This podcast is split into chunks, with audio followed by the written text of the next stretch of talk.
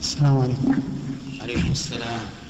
أقول يا شيخ سمعنا من أشرتك أن قول راجح لك في الطلاق ثلاث أنه يقع واحدة. نعم؟ نعم.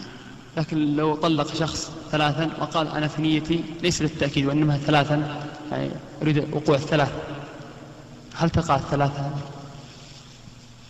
إذا قال الرجل لزوجته أنت طالق أنت طالق أنت طالق وقال أردت التوكيد فهي واحدة.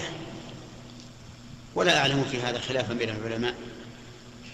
لكن إذا قال أردت التأسيس وأن كل طلقة نافذة فأكثر أهل العلم على أنها ثلاث وأنها تبين بها المرأة والراجح أنها واحدة.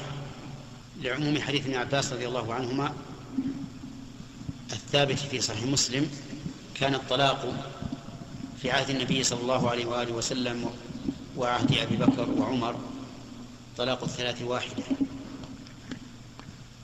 فلما تتايع الناس في ذلك قال عمر رضي الله عنه أرى الناس قد تعجلوا في أمر كانت لهم فيه أنات فلو أمضيناه عليهم فألزمهم عمر بالثلاث فتبعه أكثر أهل العلم على هذا.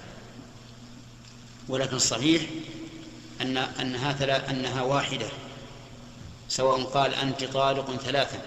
أو قال أنت طالق أنت طالق أنت طالق.